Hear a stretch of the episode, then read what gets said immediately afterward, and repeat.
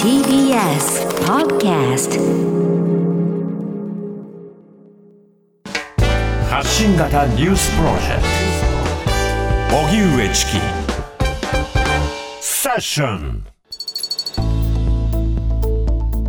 ヤフーニュースボイスインセッションこの番組はヤフーニュースボイスの提供でお送りします。ここからはヤフーニュースボイスインセッション。ヤフーニュースボイスはインターネットメディアヤフーニュースの中にあるコンテンツで私はこう思う。今これを伝えたいという意思を持つ発信者が自ら視聴者に語りかける動画メディアです。今回ヤフーニュースボイスと荻上チキセッションがコラボしてインターネット動画とラジオの2つのメディアで配信放送。それがヤフーニュースボイスインセッションです。それでは今日のゲスト元女子バレーボール日本代表大山かなさんです。よろしくお願いいたします。よろしくお願いします。お願いします。プロフィールご紹介します。大山かなさんは東京都のご出身です。小学2年からバレーボールを始め小中高のすべてで全国制覇を経験。2001年高校生で日本代表に選出。力強いスパイクを武器に世界選手権やアテネ五輪に出場パワフルカナの愛称で親しまれ日本を代表するプレイヤーとして活躍されました。2010年26歳で引退後は全国での講演やバレーボール解説者など多方面で活躍されています。今聞きたい当事者からの声私はこう思う。ヤフーニュースボイスインセッション今日のゲストは大山かなさんです。はい。大山様今はあの育児なさってるんですよね。はいあの1歳8ヶ月になる双子の女の子を育てています。はい。ちょうど今日あの収録をしているタイミングでは、あのまさにその双子のあのお子さんの、まあ、ベビーカーのことが、まあ、ニュースなどにもなっていたりしましたけれども、はい。普段あのお子さんと移動する際は、まあ、バギーに乗せて移動されたりされるわけですか？そうですね。もうあの1人12キロずつぐらいあるので、はい。なかなかやっぱり抱っこやおんぶでの移動っていうのがしんどくてでうん。私自身も腰にちょっと持病を抱えていることもあって基本的にはバギーで移動しています。はい。また子供だけではなくて、例えばミルクとかおむつとか、、はい。ろんなアイテムが、しかも2人分必要になりますよね。そうなんです本当に旅行に行くのっていうぐらい毎回大きな荷物を持っていくので、やっぱりバギーの下に入れないとそれを持って子供たちもっていうのはなかなか厳しいですね。はい。あとはバギーのその手元とかにちょっと袋をぶら下げたりとか、はいその上なおかつリュックを背負ったりとか、本当に全身労働ですよね。もうまさにおっしゃる通りです。なんかそう言っていただけてすごく救われる思いですうね。ん、先日、ある駅を歩いていたら、駅にポスターが貼ってまして、はいあの、ベビーカーを必要としている方がいますという、まあ、あの、駅側からの広報だったんですね。で、10年くらい前ですと、もうベビーカー論争みたいな格好で、受け入れるのかどうなのかみたいな議論があった時に、国交省がようやく見解を出して、ポスターを貼って、ご理解してくださいっていうスタンスに立った。これで、ちょっと救われたっていう方も多いかと思うんですが、まずこういった啓発についてはどうお感じになりますか？はい、なかなかやっぱりこう子育てしているとなかなか暮らしづらい世の中だなっていうのをすごく感じていまして、うん。そのようにやっぱりそのこ啓発してくださるポスターがあるだけで心がすごく楽になりますし、まあ、これまでたくさんのパパママが苦労されてきて辛い思いされてきてで動いてくださったっていう歴史があると思いますので本当に感謝ですね。うん、その育児、あるいは子供子供と、まあ、外に出かける時の苦労というのは、具体的にどんな時にお感じになるんですか？あのとにかく泣いてしまったらどうしようっていう周りの人たちに迷惑かけるのではないかとか嫌な顔されるんじゃないかなとかっていうことがすごく気になるのでとにかく泣かせないためにいろんなグッズを用意したりとか、うんこうお昼寝の時間と被らない時間に出かけたりとかすごいいろんなシミュレーションをたくさんしてやっと外に出るっていう感覚なんですよね。うんまあそれでもやっぱりぐずってしまったり泣いてしまうことがあった時に、ちょっと嫌な顔されたりとか、そういう空気を感じるとすごく心が痛くなりますね。うん。多分その社会的な壁と物理的な壁の両方があって、例えば子供を連れて居酒屋とかお買い物とかにいると、なんで子連れで来るんだと言われたり、物理的な壁はやっぱりベビーカーでは通れないとか乗れないとか、ちょっとした段差でも、数センチとか数ミリの段差でも、え、こんな高いのって、急にこう感じるようになりますよね。そうですね。まあ私自身も当事者にならないと気がつかないこともたくさんあったので、まああの、自分自身のことも反省しなきゃいけないなと思いつつも、やっぱりその、こう当事者が伝えることによって皆さんの意識っていうのも変わっていくんじゃないかなと思いますので、うんまあいろいろ批判だったりいろんな声も届きますけど、声を上げることっていうのはやっぱり今後の子育てしていく、まあ、パパさんママさんのためにもやっていくべきだなと思っています。うん。あのちょうどインスタグラムでも発信されてましたけれども、はい。双子でで車いあの、えっと、ベビーカーではい。移動される際に、まず両者は、えっと、横に並んでのベビーカータイプということになるわけですか、そうですね。我が家はそちらを利用しています。はい、縦のものと横のものと今2種類あったりとか、あとは1個ずつ独立のものを、はいあの使うかでも1個ずつ独立だと今度は2人必要になってきますもんね。はい。なかなか自分一人の時間っていうのも多いですので、ええそういう時に子供たちを外に出してあげられなくなってしまうのは、ちょっとやっぱり子供たちに対しても、いろんな経験をさせてあげたいなっていう思いがすごくあるので、うんできるだけ外に連れてってあげたいなっていう思いがあるので、我が家は二人乗りにしました。はい。その、まあ、ベビーカーを使っている際に、バスに乗れなかったということを投稿されてましたけれども、これ具体的にどういったことだったんでしょうか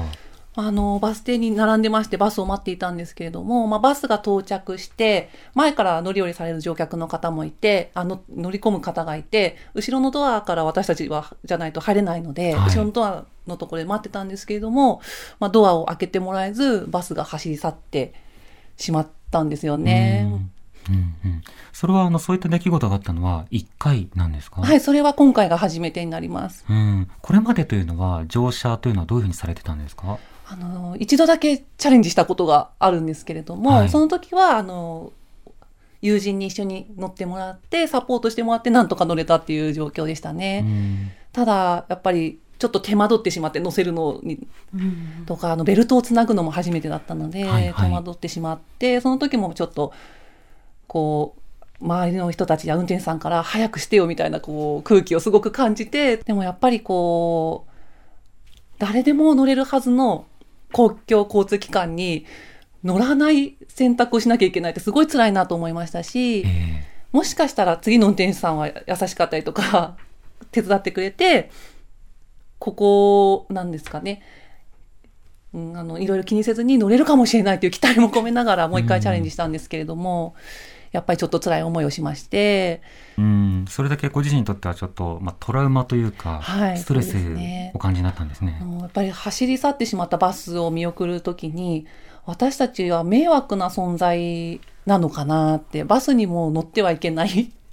乗れない、そういう存在なのかなっていうふうに感じてしまいまして、えやっぱりこれは結構ショックでしたねー。うん、それが何かこう、あえて見て見ぬふりしたのか、つまりその少し手間になるから、ちょっとどちらかわかんないけど乗るかもしれないけれども、まあ、見なかったことにしようなのか、見えなかったのか、はい。そのあたりの真相はわかりませんが、はい。あの今、双子の二連バギーとか、二連ベビーカーが、はいまあ、できるようになって、横タイプ、縦タイプ、街でもよく見かけるようになりました。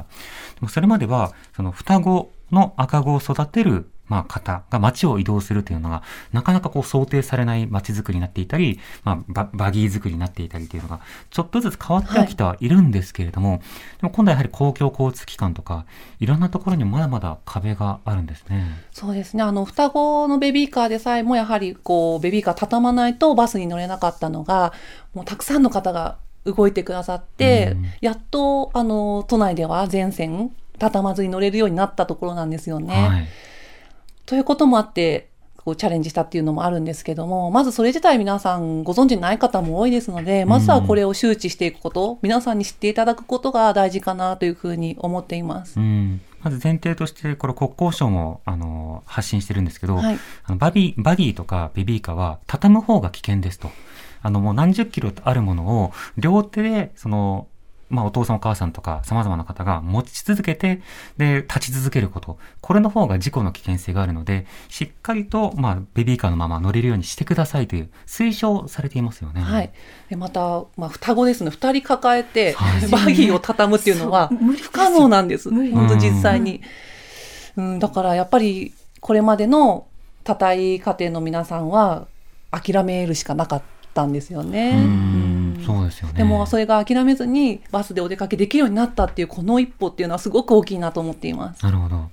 私もあの、社会の壁の方だと、例えば電車の中で赤ちゃんとか泣き出すと、あ、ここからスマイルボランティアだなと思って、その、いそっちの方を見ながらニコニコするっていうことを、あえてしてみせるみたいな。で、ああ、元気ですね、みたいな感じ出すことで、誰か、なんだろう、怒鳴り出すとか怒り出すやなんてことは、あってはならずぬぞ、みたいな、伝染させる空気。をね、うん。ちょっとね、作れるなってい思ってますね。それはお母さんたち本当に救われますね。うんあとは双子のベビーカーというと、ああ、じゃあ倍の大きさだから乗り切らないんじゃないかっていうイメージをお持ちの方もいると思うんですそうですが、そこはちょっとあの大きさについても説明い。ただいていいですか、あの基本的には車椅子の幅と一緒になるんですよね、うん。なので皆さんがイメージしてらっしゃる幅よりもだいぶ狭いとは思っております。ええ。なので、まあ、やっぱり双子ベビーカーをバスに乗せるのが間違ってる。電車に乗せるのが間違ってるっていう声もやっぱり届くんですけどもそういったところもちょっとこうイメージしてもらったりとか知ってもらえるといいかなと思っています。うん、通常車椅子ですと、例えば大人、成人の例えば男性で、体が例えばその子供2人分よりも大きな方であったとしても、まあ、ノンステップバスで、しかも介助などを経ながら乗るということが、はいこれ、権利として認められてますよね。ただ双子ベビーカーだってベビーカーあの一人用もそうですよねベビーカーの場合はなかなかそういったところがまだまだ足りないなっていうのは痛感してますね。うん。そのあたり、その仕組みと、それから、まあ、意識と、あとはそのバスの仕組み、システムとか、まあ、そうしたことの改善というのもあってほしいですよね。そうですね。うん。公共交通機関やバス以外で、その社会にこう出たり、街を歩いているときに、やっぱりなかなか困難だなと思うときというのはどんなときですか？やはり駅でのエレベーターの問題ですかね。まあ新幹線に乗る機会もあったんですけれども、例えば品川駅だと2号車付近にエレベーターがあるんですけど、新幹線の車椅子用の扉でないと双子ベビーカーって入れなくて、うん。それが12号車になるんですよね。はいはい、端の方に。はい。まあ、ベビーカーならまだいいんですけど車椅子の方もその距離を車椅子で移動されなきゃいけないっていうのはすごく大変なことだと思うんですよね、うん。あの狭いホームを。なのでまあ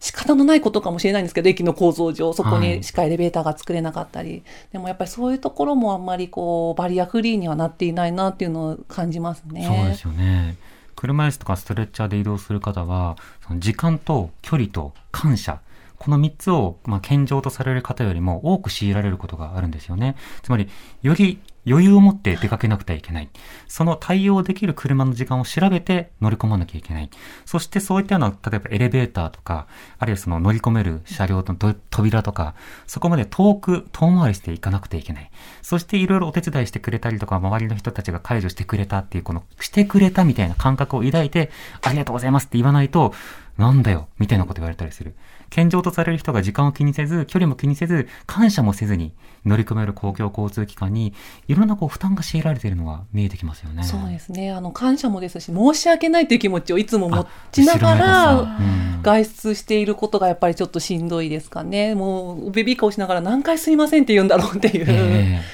うんっていうのはやっぱりありますかえね。うん。逆にその他のお客さんなどから、あの何か嫌な反応を受けたとか、あるいは助かる反応を受けたっていう時はありますか？まあ、やはりあのエレベーター譲ってくださる方がいたり、まあ、昨日もそうですけれどもベビーカーを持ち上げてくださる人がいたり、そういう優しさっていうのにもたくさん出会いますかね。う。ん。そうですね。ベビーカーの持ち上げ。あとは、ベビーカーを本人が持ち上げるなら、ちょっと手荷物とかを